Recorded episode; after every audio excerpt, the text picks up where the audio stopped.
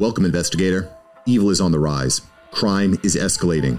Our mission is to eliminate the crime by exposing evil, examine why it manifests, and highlight the brave souls that confront it every day. Join us as we work together to bring justice to every victim. Welcome to All Things Crime. Here's your host, Jared Bradley. Hello, everybody, and welcome to another episode of All Things Crime. I'm Jared, your host, and a fantastic guest this morning, Kristian Flood. Recently retired from NYPD, and now he's escaped into Free America. He's down in Florida, and uh, just excited to talk to him today. But before we get into into Kristian and all the amazing things that I know we're going to be talking about and fun things we're going to be talking about this morning, make sure to subscribe, help us out, and hit that bell as well so that you never miss an episode.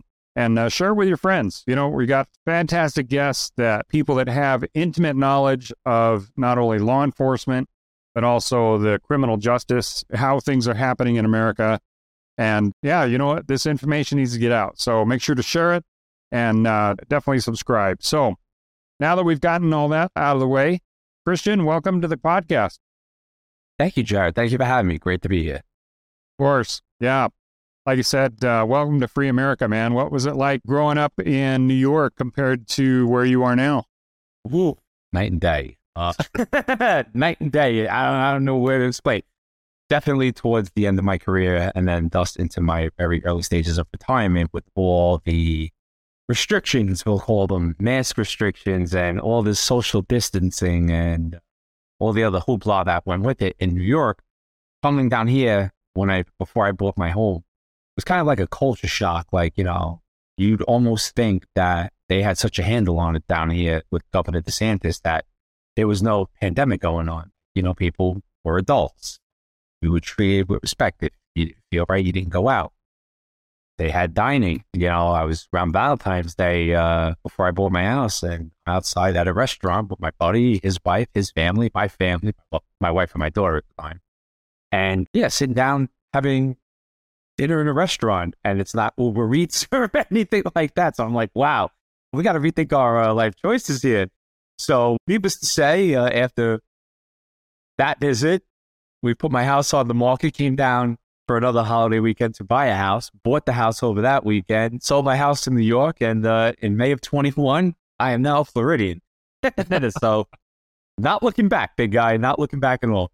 Yeah, boy, I'm with you. I love Florida. We do a ton of business there, especially with uh, HVAC systems, and I, I it seems like I'm in Florida five, six times a year. Love it down there great friends all over the place. So, you know, after the after the podcast, I'll get your information, and next time I'm down there, if I'm when I'm in your area, we'll we'll go hit dinner or something. Man, it'll be oh, awesome. Absolutely, absolutely. Yeah, yeah and we we got to get Scott down there. Yes, we do. That'd be so. That you would have a front row ticket to a lot of uh, great stories, well versed history. That would be a good night. yeah. that would be a very well, good night. For those of you don't know, we're talking about Scott Wagner, who is also a retired NYPD detective. In fact, his uh, last episode, I've had him on the show twice. Uh, I still haven't really tapped into all of his stories. He's just amazing. But I, his second round of episodes just dropped. And so, those of you that are fans of the show, make sure to go and, and see some of my discussion with Scott. He had some great insights, especially into that, that Idaho quadruple murder.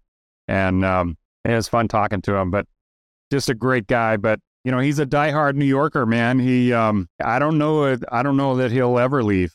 You know, he's your own. I think if he was to come down here on a long holiday weekend, he would see things that are, in my words, eye opening. yeah, it's all perspective, of course. But I mean, now that uh, it's you know, pretty much all all of the restrictions are really gone. But man, during the middle of it, and the crazy thing is, you know, I'm in Utah. I was born and raised in Idaho. So I've been in the West most of my life. I lived a couple of years in Vermont when I was younger.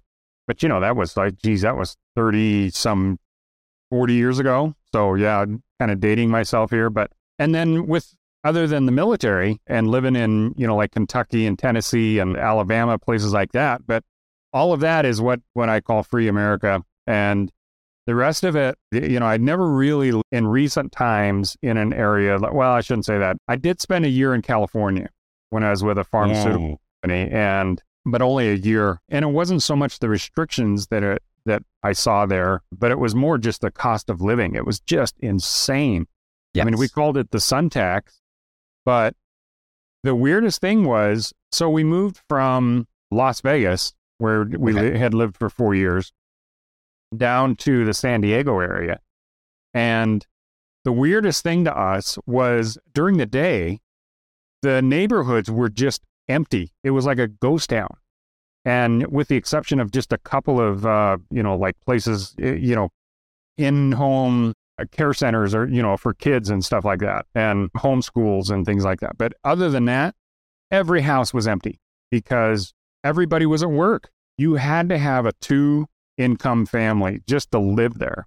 And I, it was just bizarre to us. You know, the days I so I was in sales and so some days I would have short days and other days I'd be out for 12, 14 hours, but it, it was just bizarre the you know to drive through your neighborhood and just see nothing going on.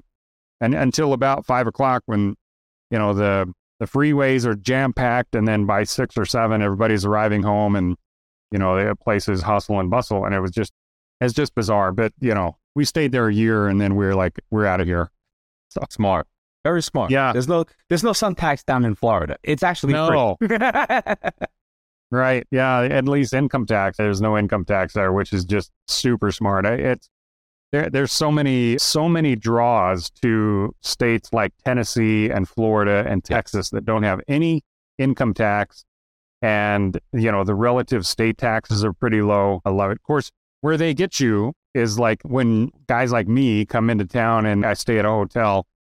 Wow, boy, you know, I mean, overnight parking and resort fees and things like that's where you guys yes. that's where you guys make all your money and i'll tell you you know because every state has to have a certain amount of money to uh, survive and that's where they get it from uh, uh, crazy anyway hey let's talk about law enforcement man that's what we're here for Go for it. um, it's called all things crime for a reason right yes, sir. It is.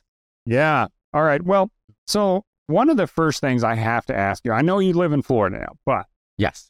on my show. So, first of all, I was able to, about a year and a half ago, I actually took with a couple of other friends of mine, you know, retired military guys, went down to Panama and we saw what's called the Darien Gap. And the Darien Gap is, I made some great episodes on that. So, all of you listening, uh, make sure to go back and check these episodes out, especially with Congressman Burgess Owens. So, he was one of the congressmen, and then the other one was Tom Tiffany out of Wisconsin two great guys. But the big thing was when they came into Congress a couple of years ago, one of their primary concerns was the wide open southern border.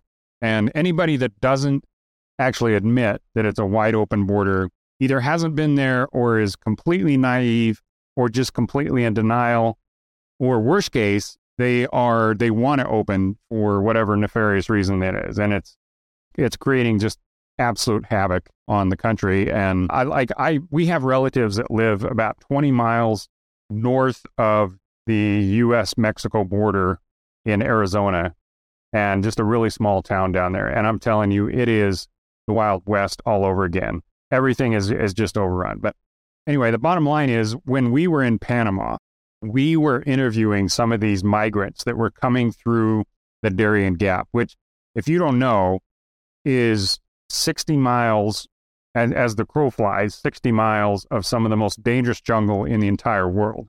And why would they make this trek to, you know, the first stages really of their migration up to our southern border and then into the United States?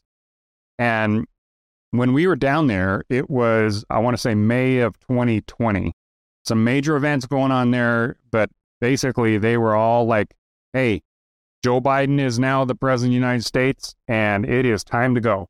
And back then, in this little village that we were in called Baja Chiquito, um, sure I'm slaughtering that, but there was, you know, it's a little village of like 450 people. Back then, there were a couple hundred migrants per day coming out of the jungle through this village. And, you know, some of them had gangrene, you know, be, from walking and, you know, feet were wet for weeks, and you know, some were bit by snakes, some were washed away by the rivers. It was eh, just a harrowing journey for these people, and but every single one of them had the impression that once they, you know, whatever they had to go through, whatever hell they had to go through, and whatever danger they had to go through, all they had to do was reach our southern border. And once they got into the United States, it was, you know, the streets are paved with gold and their life is taken care of the, the rest of their lives. Literally, that's that that was their mentality. And there was one time in particular toward the end of the day that we were there where these migrants were standing around complaining to the mayor. And, you know, there's a reason I'm explaining all this to you. So, no, go right ahead, please. I'm, yeah. very intrigued story. Like I'm out. Yeah. Really? And then what happened? Yeah. No, then, by all means. Oh, yeah. You you need to go back and see these episodes too, because I think you'd be really intrigued by it. But uh, and I've and on the YouTube at least, I've got some great footage of okay. the actual village that we that we went and saw. So, all right, these guys, these migrants, had walked into this village uninvited. You know, these it's not like the villagers had said, "Hey, you know, family member or whatever, come on into our village and hang out with us for a weekend," like what we would do here. Right. Um, you know, it wasn't a Thanksgiving dinner. None of these people were invited. Yet they had the what do you call it, man? Just the audacity. yeah, that, that's a great word. Audacity to stand in front of this. Basically, he was the mayor of this little village and demand better food and shelter. And you have to understand. And when you see the video, you it would blow your mind. These people did not have running water. They did not have electricity other than generators. They had to bring all the gasoline and all their supplies by riverboat up to their village. Most of their structures were cement, but most of them didn't have walls. I mean, they're basically literally just columns with a roof over the top of it. So these people, it's like when you think of a third world country and you think of the poorest of the poor, right? Uh, people that are literally, they have enough structure and enough, quote, civilization to basically keep the elements off of their kids. And that's it. And they're, you know, they're literally carving their life out of a jungle. And then all of a sudden, somebody learned that the route from Colombia through Panama over to the Panama Highway that goes, that's the highway basically all the way north up to Costa Rica and then uh, eventually up to the United States. Right. That the shortest route from Colombia, which is an open visa country, you know, anybody can enter it, into Panama is right there. And it, it, where you come out of the jungle is this little village called Baja Chiquito. Well, the reason I bring that up is right now in New York, there, and and Ooh. I was go back and go back and listen to this because I was warning everybody. Right. I said the entitlement mentality that it takes, the audacity, like you said, that it takes right. to go up to a, a mayor of a town that has and and the absolute cluelessness that that it would require to do this to walk up to this guy and say hey you know what the tent that you have given us and the food that, that you have provided in this village is not sufficient. That's not what we need. It's right. not what we want.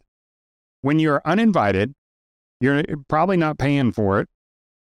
I mean, it's just, it's off the charts. Now, you take that mentality, and I said this I said, you take that same mentality and you put that in the United States, and you will see a level of entitlement. The, these people have never seen the kind of wealth that exists here in the United States.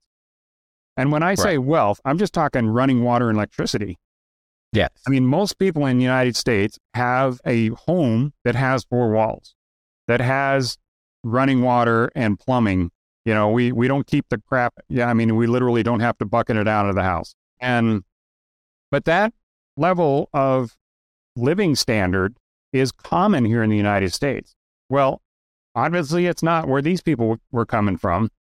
And, but like I said, you take that mentality, you put it in the United States, and you will see a level of entitlement that you have never seen before.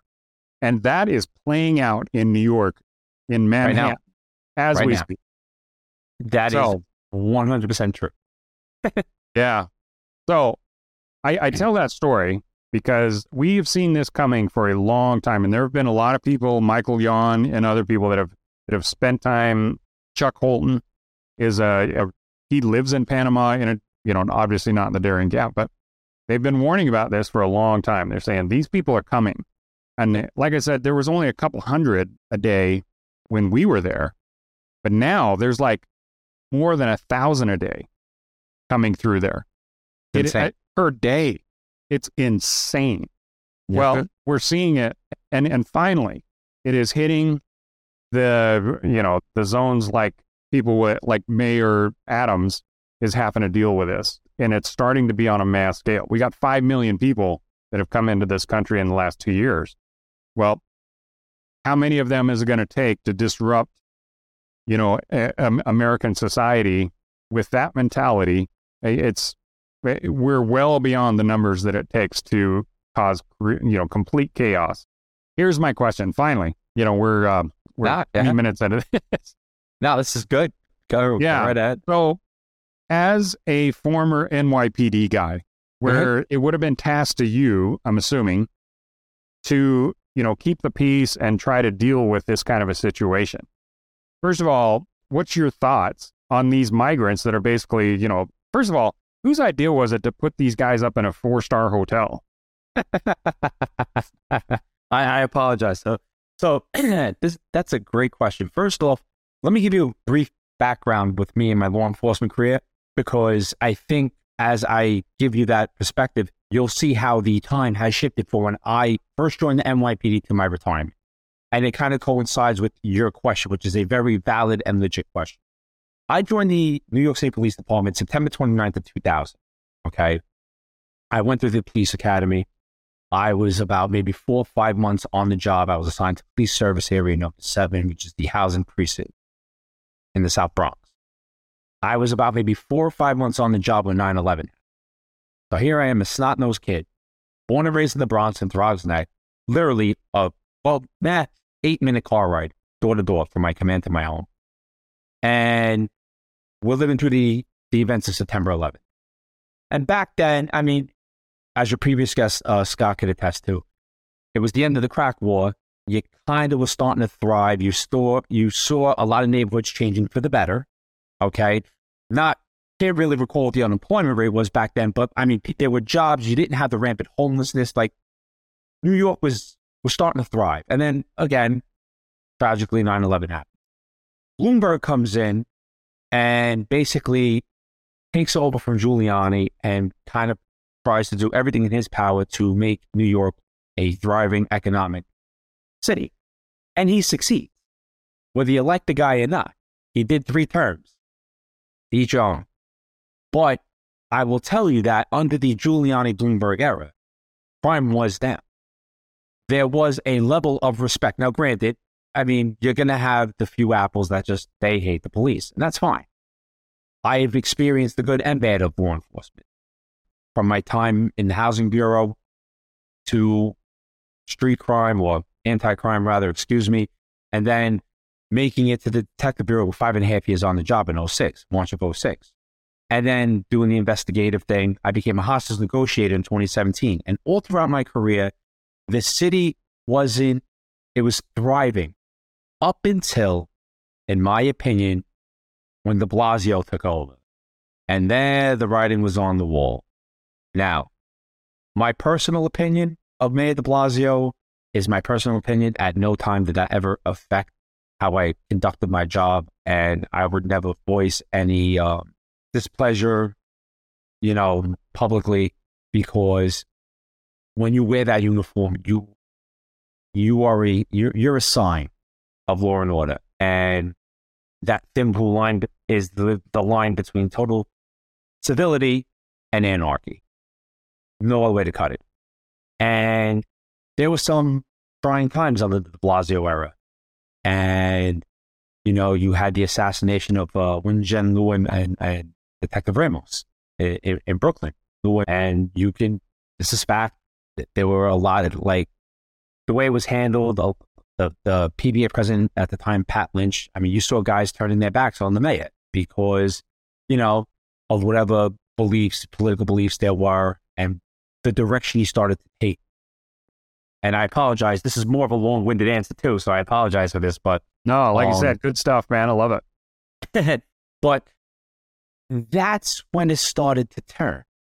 And you, you saw, like, you know, different commissioners coming in, and you just got the, the sense that well, you're entitled to this. It's a free handout. The city's going to pay for this. Equity and inclusion and all this other, in my opinion, nonsense because what you did in essence was de Blasio, in my opinion, was the start of the decay of New York to where it is now.